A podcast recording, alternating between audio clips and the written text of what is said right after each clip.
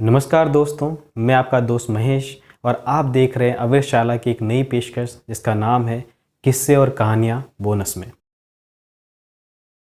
A leader is one who knows the way who goes the way and who shows the way I repeat my quote a leader is one who knows the way who goes the way and shows the way hey everyone I hope you will be doing absolutely great आज का हमारा video leadership segment पर है। और अगर आप किसी भी प्रोफेशन में या फिर किसी भी जॉब में, किसी भी बिज़नेस में, किसी भी टीम को लीड कर रहे हैं तो ये वीडियो ज़रूर देखें। और क्योंकि खासकर कहीं ना कहीं हमारे अपने लाइफ में किसी न किसी को लीड करना होता है तो ये लीडरशिप क्वालिटी के ऊपर बहुत ही कमाल का वीडियो है। एक काम को कैसे करना है, ये एक लेबर का काम होता है। एक काम को कैसे सिखाना है, ये एक टीचर का काम होता है। एक काम कैसे हो रहा है ये सुनिश्चित करना, ये एक मैनेजर का काम होता है, लेकिन एक काम को करने के लिए इंस्पायर करना, ये सिर्फ़ और सिर्फ़ एक लीडर का काम होता है। सैंडल क्रेन्स एक क्रेन्स प्रजाति की ऐसी चिड़िया है, जो हज़ारों किलोमीटर एक महाद्वीप से दूसरे महाद्वीप ट्रैवल करती है। और उस ट्रैवल के दौरान उनके बीच में बहुत ही अच्छा कोऑर्डिनेशन होता है और एक बहुत ही अच्छी लीडरशिप क्वालिटी हम उनसे सीख सकते हैं। वो तीन क्वालिटीज़ कुछ इस तरह से हैं। पहली क्वालिटी वो हमेशा अपना लीडर बदलते रहते हैं। मतलब हमेशा उनका लीडर कोई एक नहीं होता है। समय समय पर वो अपना लीडर बदलते रहते हैं।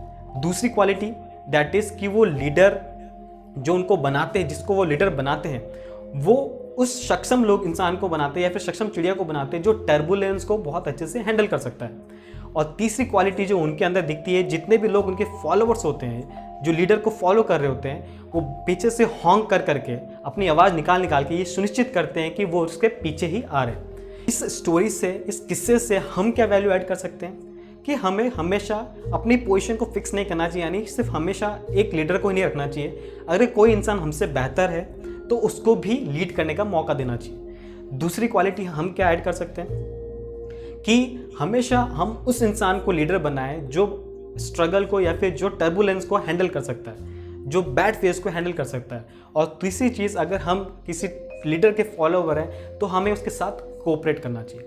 अगर ये सारी चीज़ किसी एक टीम में है तो डेफिनेटली वो टीम जीतती है। और कहते हैं, एक विनिंग टीम में आई कभी नहीं होता, लेकिन एक विनिंग टीम में डब्ल्यू और वी दैट इज़ वी ज़रूर होता है। तो हमेशा एक लीडर वी को लेकर चलता है, ना कि आई को लेकर चलता है। बहुत सारे एग्जाम्पल्स हैं। महात्मा गांधी नेंसल मंडेला बहुत सारे ऐसे एग्जाम्पल्स हैं जिन्होंने लीडरशिप की क्वालिटी को बहुत अच्छे से बताया। और इस वीडियो में भी हमने एक इंसिडेंट के द्वारा, एक किस्से के द्वारा इस लीडरशिप क्वालिटी को हमने बताया। एक लीडर की क्वालिटी जो हम ले सकते हैं वो ये है, एक बॉस और लीडर में जो मेजर डिफरेंस होता है। बॉस कहता है कि जाओ वो काम करो, लेकिन लीडर कहता है, चलो ये काम करें। बॉस हमेशा क्रेडिट लेने के लिए आगे आता है, लेकिन एक लीडर हमेशा क्रेडिट किसी और को देता है।